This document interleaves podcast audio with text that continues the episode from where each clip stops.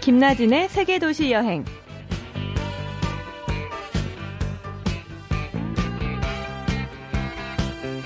안녕하세요. 김나진 아나운서 대신해서 진행을 맡고 있는 여행작가 이하람입니다. 날짜가 참 빨리 지나가네요. 벌써 7월이에요. 7월에는 방학이 있고 또 휴가가 있죠. 익숙한 생활에서 벗어나 잠깐이나마 낯선 곳으로 떠날 수 있는 입지가 주어지는데요.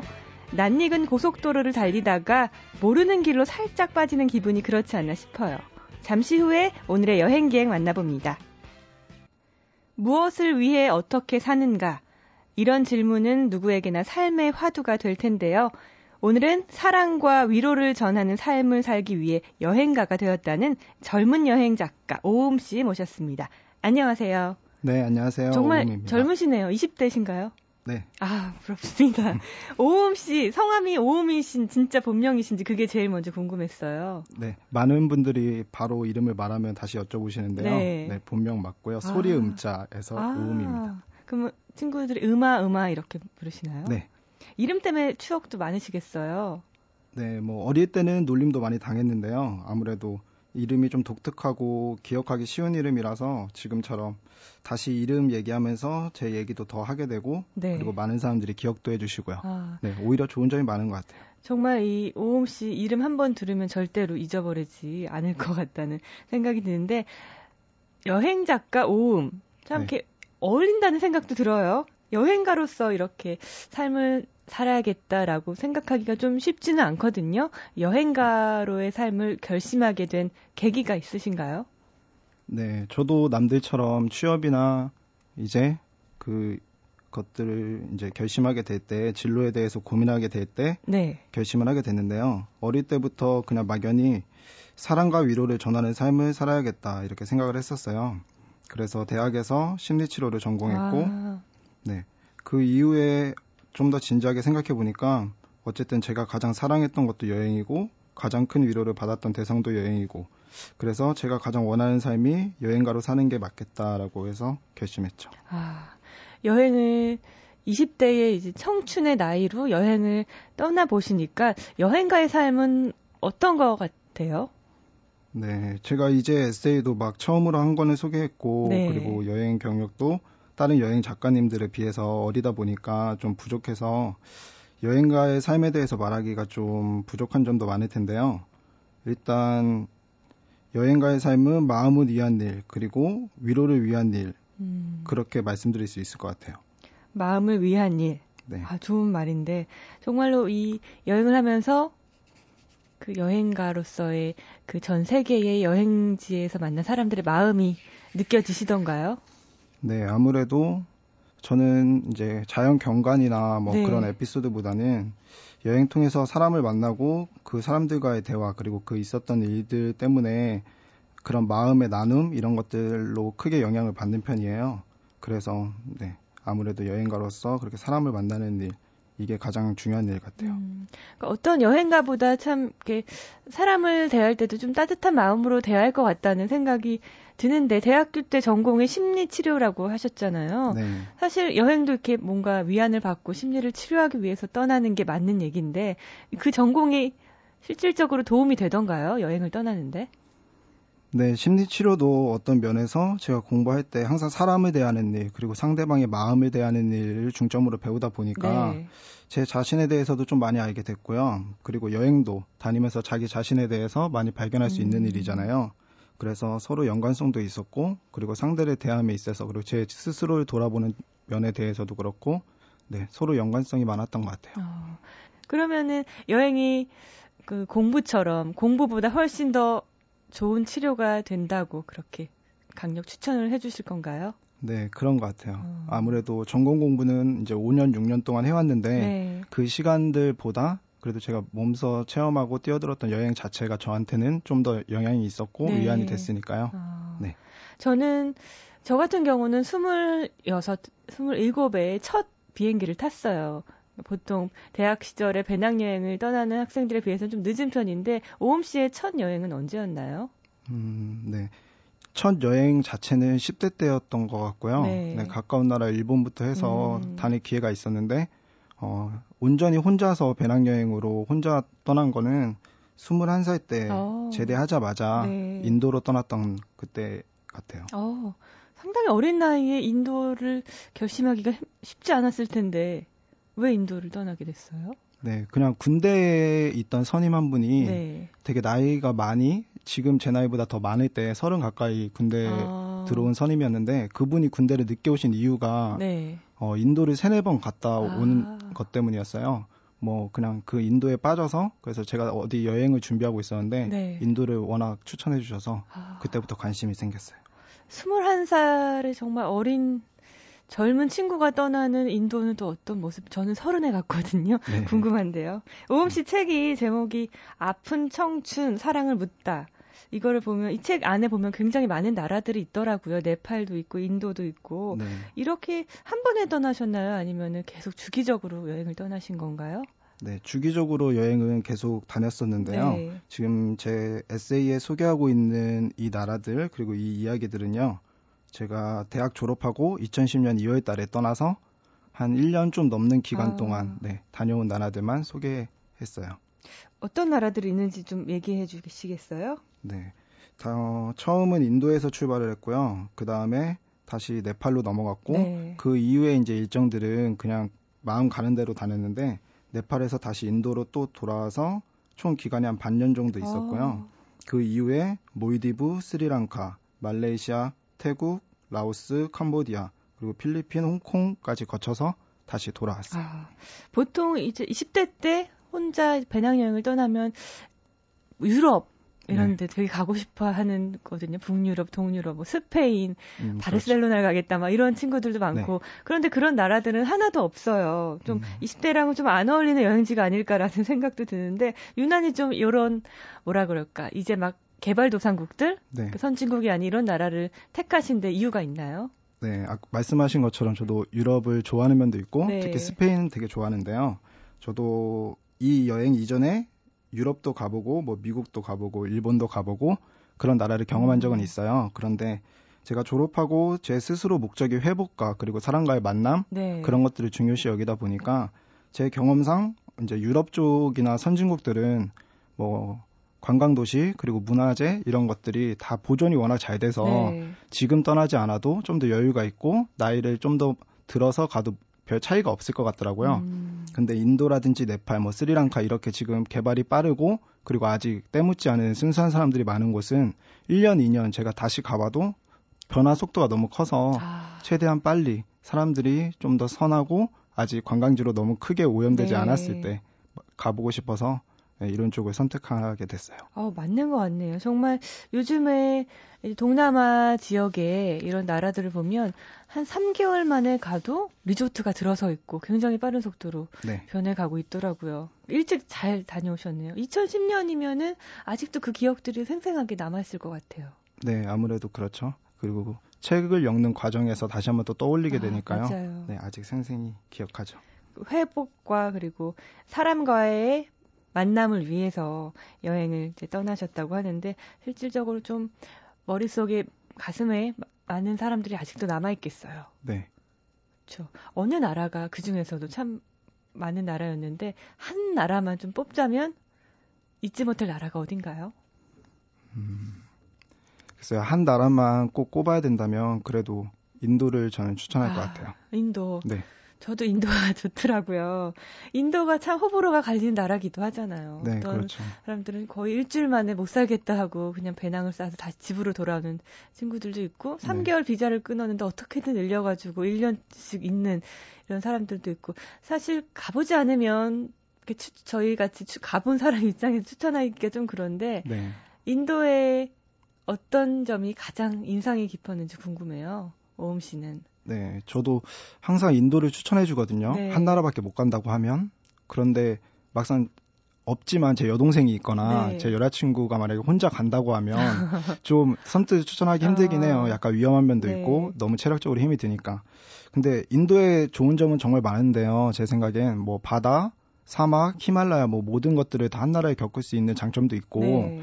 근데 제 개인적인 감상으로 따지자면 무엇보다 일단 경제적으로 어렵고 현실적으로 카스트가 폐지됐다고는 하지만 현실적으로 삶에서는 그런 것들이 적용이 안 되고 아직도 어려운 사람들이 많음에도 불구하고 대부분의 국민들이 인도 사람들은 노프라블럼이라는 말을 좀 달고 사는 면이 있어요. 네. 그래서 자신들이 너무 어렵거나 힘들어도 항상 노프라블럼이라고 말하고 그게 어느 정도의 혹자들은 뭐 그 국민의 나태성이나 이런 걸로 표현하기도 하지만 제가 볼 때는 되게 삶을 행복하고 긍정적으로 바라보는 사람들의 되게 그런 국민성이 네. 가장 인상 깊었고 좋았던 것 같아요.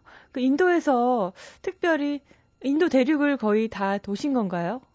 네, 인도는 지금 한 5번 정도 갔어갖고요. 워낙 커서 한 번에 2-3개월씩 평균 있었는데 네. 네, 이제는 라다크 지역까지 갔다 왔으니까 대부분은 다 돌았던 것 같아요. 인도를 뭐 전부 섭렵을 하셨네요.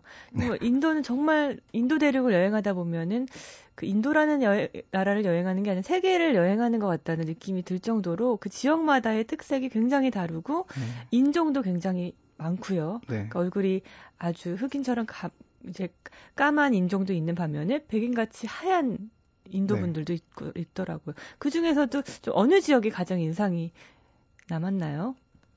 인도는 정말 다양해서 어디가 가장 좋다라고 말씀드리기 어려운데 그러면 사람이 가장 기억에 남았던 지역이 있다면요?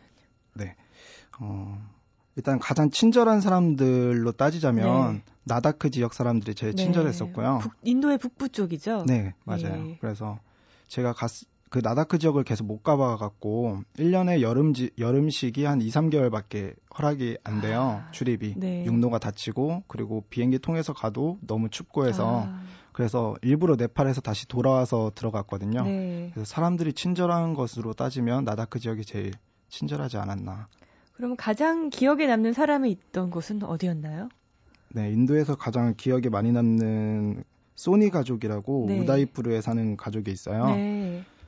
소니랑 케라시 두 형제의 가족이 살고 있는 그 집에 제가 친해져서 항상 같이 가서 식사도 같이 하고 저녁에 맥주도 같이 마시고 네. 그리고 그 두 형제가 이제 나자스탄 특유의 세미라를 그려서 먹고 사는 약간 이제 화가 집안이에요. 네. 근데 이제 그 케라시와 소니 그 형제가 원래 이제 한국인 여행자들한테도 유명해요. 네. 그래서 지역에서 상당히 유명한 화가들인데 이제 둘 다 나이가 저희 아버지 또래였어요. 그런데도 이제 여행지에서 만났고 서로 사람 대 사람으로 만나서 친구처럼 편하게 지내면서 그 자녀들, 아들, 딸들이랑도 매일 좋은 시간을 갖고 같이 크리켓도 하고 뭐 그림도 그리고 그리고 또 제 얼굴도 세미라로 되게 오랜 시간 상당히 비싼데 사실 네. 그냥 우정으로 그려주었고 뭐 그러다 보니까 좋은 기억이 많이 남죠.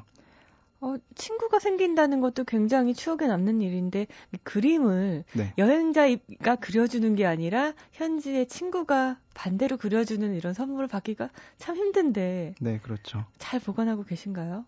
그게 제가 나중에 다시 서로 한 달 정도 같이 생활하면서요. 네. 헤어질 때 나중에 꼭 돌아오겠다는 약속을 했어요. 근데 이제 제 아이가 생기면 네. 그때는 꼭 아이랑 같이 오겠다. 그래서 나도 너희 가족처럼 행복한 가족을 이루었다는 걸 보여주겠다고 약속을 했고 그리고 그때는 제 아기 또 얼굴을 그려주겠다고 했었거든요. 네. 그래서 일부러 그때 찾아가겠다는 약속 때문에 그림은 일부러 놓고 왔어요. 그쪽에.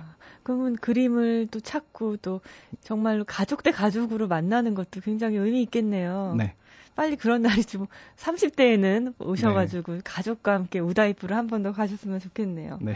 그 인도에서 참 편했던 것을 묻는 것보다 몸이 힘들었던 것을 묻는 질문이 더 좀 올바른 질문이 아닐까 싶어요. 네. 어디가 가장 좀 몸과 마음이 힘들었나요? 그 인도에서 말고 네. 인도는 일단 뭐 전 지역이 그래도 비슷비슷했고요. 그러면 여행을 갔던 지역 중에서 네, 가장 힘들었던 곳이 이제 네팔에서 낭탕 히말라야 트레킹을 갔을 때였던 네. 것 같아요.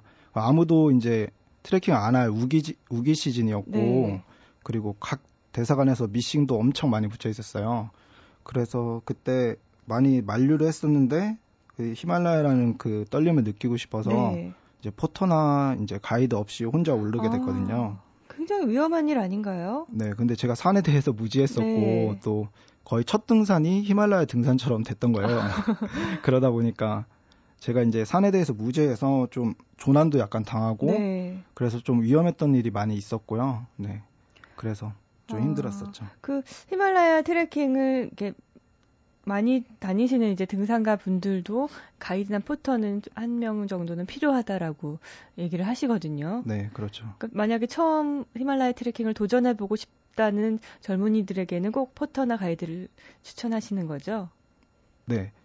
여성분들은 꼭 있어야 네. 될 것 같고요. 저도 체력이 약한 편이거든요. 네. 약한 남자인데 그래서 자기가 몸매 짐을 네. 상대방한테 맡기는 게 좀 의아했어요, 처음에는. 네. 그런데 이제 좀 천천히 그리고 모든 풍경을 즐기고 싶고 안전한 여행을 하고 싶으시다면 네, 포터 한 명이나 가이드 한 명쯤 있는 게 좋긴 할 것 같아요. 히말라야 트레킹이 언제가 우기인 건가요? 그러니까 우리나라 여름 시즌 그리고 이제 뭐 인도나 네팔 그 지역이 한 5월 정도부터 8월 정도까지는 계속 네. 몬순 기간이잖아요. 네. 네, 그때는 아무래도 계속 비가 하루에 한 번씩은 올 때라서요. 네, 그때는 피해서 많이들 가시죠. 그러면은 산을 오르면서 설산이라든가 이렇게 이런 장관들을 보기가 힘들겠네요. 우기에 가면은. 네, 아무래도 힘들죠. 저는 운이 좋아서 네. 오를 때는 계속 비가 안 왔어요. 내려올 때만 비가 와서 절경을 볼 수 있었는데 네, 우기에는 좀 힘든 편이죠. 그러면 한 가을 정도가 네, 봄이나 가을 시즌에 예. 네, 가장 많이. 히말라야의 성수기라고 하는 네, 10월, 11월 이 정도가 되겠네요. 네. 그 마음이 가장 편했던 지상 낙원이다 했던 곳은 저는 살짝 짐작이 가거든요. 네. 어딜지. 네, 아무래도 몰디브였었어요. 네. 그래서 평소에 좀 힘들고 말씀드렸듯이 이제 히말라야 트레킹을 하면서도 포토나 가이드 없이 혼자 힘으로 최대한 아끼면서 이렇게 부딪혔던 여행을 하다가 네. 이제 인도나 스리랑카를 통해서 가면 몰디브가 상당히 저렴해요. 그래요? 네, 우리나라에서는 워낙 큰 돈이 드니까 네. 신혼여행 때도 좀 많이들 못 가실 정도로 비싼데. 큰맘 먹고 가야죠, 네. 몰디브는. 네, 그래서 인도 남부에서 저는 이제 저렴하게 몰디브를 갔거든요. 그래서 저희가 일반적으로 상상하는 그런 푸른 하늘이랑 푸른 바다, 네. 제가 상상했던 그런 것들과 비교가 안 되게 맑더라고요. 그래서 상상 이상으로. 네네. 그래서 이렇게 맑은 바다가 있을 수 있구나 하고. 좀 눈이 아프고 가슴이 먹먹할 네. 정도로 네 그래서 상당히 편한 마음으로 지냈죠. 그럼 몰디브에서 휴식을 취하고 다시 인도로 돌아오신 건가요? 그 몰디브 통해서 스리랑카로 이제 넘어갔어요. 다시 힘든 지역으로 네, 가셨네. 그렇죠. 그 몰디브에서의 그 작은 휴식이 정말 충전이 됐었어야 할 텐데. 네, 너무 좀 힘들고 지쳐서 좀만 쉬는 마음으로 가자 했는데 네, 충분히 회복되고 되게 좋은 시간이었어요. 참. 다양한 지역들을 여행을 하셨는데 아까 라다크, 인도의 라다크 지역이 가장 기억에 남는다라는 얘기를 하셨어요. 네. 저도 인도 여행은 했지만 그 당시가 좀 라다크 지역이 굉장히 추울 때라 네. 인도의 북부 쪽은 가보지 못했는데 라다크에 대해서 좀 청취자 여러분께 설명을 해주신다면요. 네, 라다크는 일단 가장 서북부 지역에 있는 잠무카시미르 주에 있는 큰 도시예요. 네. 그래서 그 전반적인 지역을 아울러서 라다크라고 하고 그 중심 도시로 또 레라고 있어요. 네. 그래서 그 지역은 일단 고도가 상당히 높기 때문에 기본 고도가 3000m 이상이 돼요. 그래서 많은 분들이 고산증 때문에 힘들어하셔서 바로 내려가시는 경우도 있는데 네. 일단 일반인들에게 공개되고 그런 지도 오래되지 않았고 그리고 일부 마을들만 퍼밋을 받고 이제 들어갈 수 있는 그런 식이에요. 파키스탄과 아무래도 국경이 가깝고 하다 보니까 좀 그런 면이 많은데 그만큼 자연경관도 상당히 아름답고 고도가 높은 만큼 정말 푸른 하늘과 네. 그리고 설산들도 볼 수 있고 네. 그리고 황폐한 사막과 같은 지형도 있고요. 그리고 저희가 이제 동화에서나 볼 수 있었던 그 높은 고도에 있는 푸른 호수들도 만날 수 있고요. 그리고 무엇보다 사람들이 워낙 친절하고 너무 때묻지 않아서 많은 분들이 찾는 곳이에요. 인도에서는 그러면 가장 이제 하늘과 가까운 동네가 라다크 지역이겠네요. 네, 그렇게 표현할 수 있죠. 그러면 라다크에서도 이제 히말라야 설산의 산맥들을 볼 수가 있는 건가요? 네, 그렇죠. 그 라다크 지역에 가도 트레킹 코스가 있어요. 근데 좀 더 비싸고 네. 또 시기적인 이제 날씨가 허락이 돼야지만 가능해서 네. 많이들은 못 하시는데 저도 경험 못 했고 근데 갔다 오신 분들의 사진이나 이런 것들을 보면 네. 정말 상상하지 못했던 약간 티벳에 좀 더 가까운 분위기라고 생각하시면 될 것 같아요. 인도에서도 이렇게 네팔에서만 저는 설산을 이렇게 볼 수 있다라고 생각을 했는데 인도에서도 그런 네. 히말라야 산맥을 볼 수가 있었네요. 네. 그곳에 좀 매력을 좀 더 설명을 해주신다면요. 모든 그 라다크 전경 자체가요. 네. 상당히 황폐한 느낌을 처음에 받으실 거예요. 산들도 우리나라처럼 이렇게 푸른 산이 아니라 고도가 높다 보니까 이제 유난히 푸른 하늘이 펼쳐져 있고 산들이 일단 돌산과 흑산처럼 네. 약간 근데 좀 약간 현실성이 없게 말로 표현하기가 힘든데요. 네. 녹은 초코 아이스크림 같이 아. 약간 그런 특이한 문양의 네. 특이한 모양의 높은 산들이 다 감싸고 있어요. 그리고 큰 호수들도 있고 들판에 그리고 미루나무들이 항상 이렇게 거리마다 이제 펼쳐져 있고요. 네. 그리고 살구나무가 워낙 많아서 지나가면서 살구를 계속 따먹을 수도 있고 아. 네. 그리고 야크와 소 뭐 이런 것들이 자연스럽게 걸어다니고 사람들을 또 겁내하지 않아서요. 그런 면들이 좀 사진을 찍어서 나중에 지금 봐도 네. 약간 비현실적이다. 아. 내가 정말 이런 곳에 있었나 할 정도로 독특한 그런 풍경이라고 생각하시면 될 것 같아요. 얘기만 들어도 뭔가 좀 지구가 아닌 뭔가 다른 세계의 이런 동네 이야기를 듣는 것 같은데 무엇보다도 좀 사람들이 친절하기 때문에 그것이 더 좀 낙원처럼 다가오시지 않았나 싶어요. 네. 그 책에도 오음 씨의 책에도 이 라다크에 대한 사진들이 몇 개를 볼 수가 있는데 그곳에 가장 마음에 들었던 곳을 좀 저희가 눈에 그려지듯이 좀 설명을 자세히 해주신다면요. 네. 라다크에서도 정말 작은 마을인데 네. 뚜루뚝이라는 마을이 있어요. 뚜루뚝이요? 네. 제가 갔을 때가 이제 2010년 여름 시즌이었는데 그때 그 해에 처음으로 이제 일반 여행자들한테 공개가 된 마을이었어요. 네. 그래서 제가 이제 몇 번째로 손꼽히게 들어간 여행객이 됐겠죠. 근데 그 작은 마을을 이제 그리듯이 설명드리자면은 푸른 하늘이 이제 펼쳐져 있고 아까 말씀드렸듯이 약간 아이스크림이 녹은 듯한 네. 그런 산보다는 이쪽 마을은 좀 더 깊은 곳이어서 파키스탄이랑 국경을 맞대고 있는데 좀 더 이제 뾰족하고 우람한 약간 남성적인 갈색빛 돌산이 높게 솟아 있어요. 그리고 그 아래로 시냇물이 흐르고 있고요. 미루나무나 메밀꽃 같은 들꽃들이 시냇물 주변으로 이렇게 동화처럼 펼쳐져 있어서 예쁘겠네요. 네, 그 틈에 이제 논이나 밭이 있고 그리고 사람들이 이제 뛰어다니고 일을 하고 그런 풍경이라고 생각하시면 될 것 같아요. 파키스탄과 접해 있다고 했는데 실제 뭐 치안적으로 걱정을 안 해도 되나요? 여행자 입장에서는요? 네, 그냥 국경만 맞대고 있고 사실 네. 파키스탄 영해의 산맥들이 다 보여요. 네. 그 마을에서. 그런데 이제 그쪽에 이제 육로로 통할 수 있는 길은 없기 때문에 네. 그리고 사람들이 파키스탄인과 인도인들이 서로 중간 인종이라고 생각하시면 돼요. 네. 완전한 인도인도 아니고 아. 완전한 파키스탄인도 아니고 그래서 파키스탄 문화도 많이 들어와 있고요. 네. 해서 되게 평온하고 오히려 안전한 지역이에요. 오음 씨가 인도의 라다크 지역을 설명을 해주시고 계신데 지금 이 순간에도 인도 여행 그중에서도 라다크를 꿈꾸는 분들이 분명 계실 거예요. 그분들을 네. 위해서 라다크는 이렇게 여행을 해야 된다. 네. 일정이나 루트를 짜주실 수 있나요? 네. 상당히 많은 일정이나 많은 루트를 이렇게 제안해드릴 수 있는데요. 네. 일단 지금 여름방학을 앞두고 인도를 가보시려고 하시는 네. 분들은 지금만 딱 가능하거든요. 아. 대부분 겨울에 인도를 많이 가시잖아요. 예, 더우니까요. 네. 그런데 여름 지역, 지금 여름방학 시즌, 지금 시즌부터 한 8월까지만 가능해요, 라다크는. 아. 그래서 혹시라도 인도에서도 가장 독특한 지역, 가장 가기 힘든 지역을 가신다면 라다크 계획을 한번 세워보셔도 좋을 것 같은데요. 네. 저는 웬만하면 라다크의 모든 지역을 다 가보자는 생각으로 한 달 반 정도를 있었어요. 네. 그 정도 있으면서도 못 가본 곳이 있을 정도니까 한 달 정도 그리고 최소는 2주 정도 이렇게 계획을 짜시면 될 것 같고요. 네. 그 일단 가장 최북부 라다크의 중심 도시 내로 가셔서 모든 곳은 다 내에서 출발하게 돼 있거든요. 네. 그래서 자기가 호수를 보고 싶다, 높은 고도의 맑은 호수를 보고 싶다 하시면 초모릴이나 판공초 호수를 가보실 수 있고 그 다음에 제가 아까 말씀드렸던 뚜루뚝처럼 네. 되게 독특한 마을 네. 이런 곳은 누브라벨리라고 디스킷, 훈두르, 뚜루뚝 이렇게 마을이 구분이 있어요. 아. 다 통틀어서 누브라벨리라고 네. 이제 지칭하는데 그쪽을 가보시면 또 그 마을 사람들의 전통 삶 같은 걸 느끼실 수 있고요. 그리고 아까 말씀하셨던 것처럼 좀 비현실적이고 정말 독특한 풍경 그런 것들 원하신다면 여행자들 사이에 달나라 풍경, 달나라 마을이라고 불리는 남아유르라는 네. 곳이 있어요. 그래서 그쪽도 꼭 빠뜨리지 말고 계획하시면 좋을 것 같아요.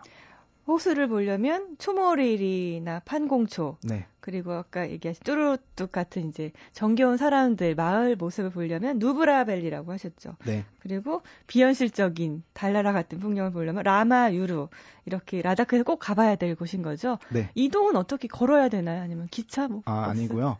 그 여기 좀 어려운 이 라다크라는 곳이 여행하기 힘들다는 게 네. 계절적으로 날씨적으로도 1년에 2개월 정도만 허가가 되는데요. 그 외에도 고도가 높다고 했잖아요. 네. 가장 낮은 기본 그 거점 도시가 렌데 레도 3,000m가 높고 이 모든 지역을 갈 때마다 세계에서 제일 높은 도시, 뭐 세계에서 두 번째로 높은 도시, 네. 세계에서 세 번째로 높은 도시가 아니라 도로를 다 거쳐야 돼요. 아. 그래서 세 곳, 네 곳 다 레에서 출발하게 되는데 네. 지프를 타거나 노컬버스를 타실 수도 있고요. 그런데 다 5,000m 이상을 거쳐가요. 네. 그래서 네. 좀 그런 고산증에 대비를 하시면서 이동을 하셔야 되죠. 인도 라다크 가려면 정말 체력 제대로 준비를 해서 가야겠네요. 네, 라다크를 아무래도. 가려면 라다크 일단 네. 레로 가라 네. 얘기를 하셨고요. 오음 씨와 함께 정말 여러 나라를 함께 여행을 했어요. 그중에서도 인도의 라다크에 대한 여행을 좀 더 해봤는데 끝으로 저희가 여행자의 추천곡을 들려드리고 있는데 좀 여행과 관련된 인도의 라다크가 좀 생각날 만한 이런 음악 들고 나오셨나요? 네. 제가 소개하고 싶은 음악은 도나웨일의 비 오는 밤이라는 노래인데요. 네. 평범한 그런 노래는 아니고 네. 가사가 없는 연주곡이에요. 아. 그런데 여행을 할 때도 그렇고 그리고 일상에서 좀 지칠 때도 네. 빗소리를 저희가 듣고 싶을 때가 많잖아요. 네. 그럼 빗소리 그래서 이 노래는 처음부터 빗소리랑 피아노 연주곡이 어우러진 그런 연주곡인데요. 네. 네, 듣고 있으면 마음이 편안해지고 네. 그리고 감성적으로 저희가 변할 수 있는 그런 노래입니다. 실제로 여행을 할 때 음악을 자주 들으시는 편인가요? 네. 아무래도 그렇죠. 이동하는 시간이 네. 버스에서 하룻밤, 뭐 기차에서 2, 3일 뭐 이렇게 워낙 길다 보니까요. 음악을 항상 준비해가는 편이죠. 저는 여행을 갈 때 한 번은 MP3를 놓고 와가지고 네. 이 적막한 시간을 보내는 게 굉장히 괴로웠거든요. 네. 연주곡 위주로 좀 들으시나요? 아니 그냥 평범한 게 다 듣는 것 같아요. 가요도 듣고 대로. 네, 그냥 들을 수 있는 대로. 혼자 여행할 때 처럼 이렇게 음악이 친구가 되는 경우가 거의 없는데 네, 그렇죠. 혼자 여행할 땐 정말 음악이 정말 좋은 친구가 되거든요. 네. 오늘 오음 씨가 소개해 주신 도나웨일의 비 오는 밤 들으면서 오음 씨와도 인사할게요. 오늘 즐거웠습니다. 네, 감사합니다. 오늘은 27살의 젊은 여행가 오음 씨를 만나봤습니다. 살아가면서 늘 사랑과 위로를 전하고 싶었는데 가장 사랑했던 것도 여행, 가장 큰 위로를 받았던 것도 여행이라 그는 여행가로 살아야겠다는 결심을 했다고 합니다. 사랑하는 이의 숨결같이 포근한 말이었어요. 지금까지 세계도시 여행, 저는 이하람이었습니다.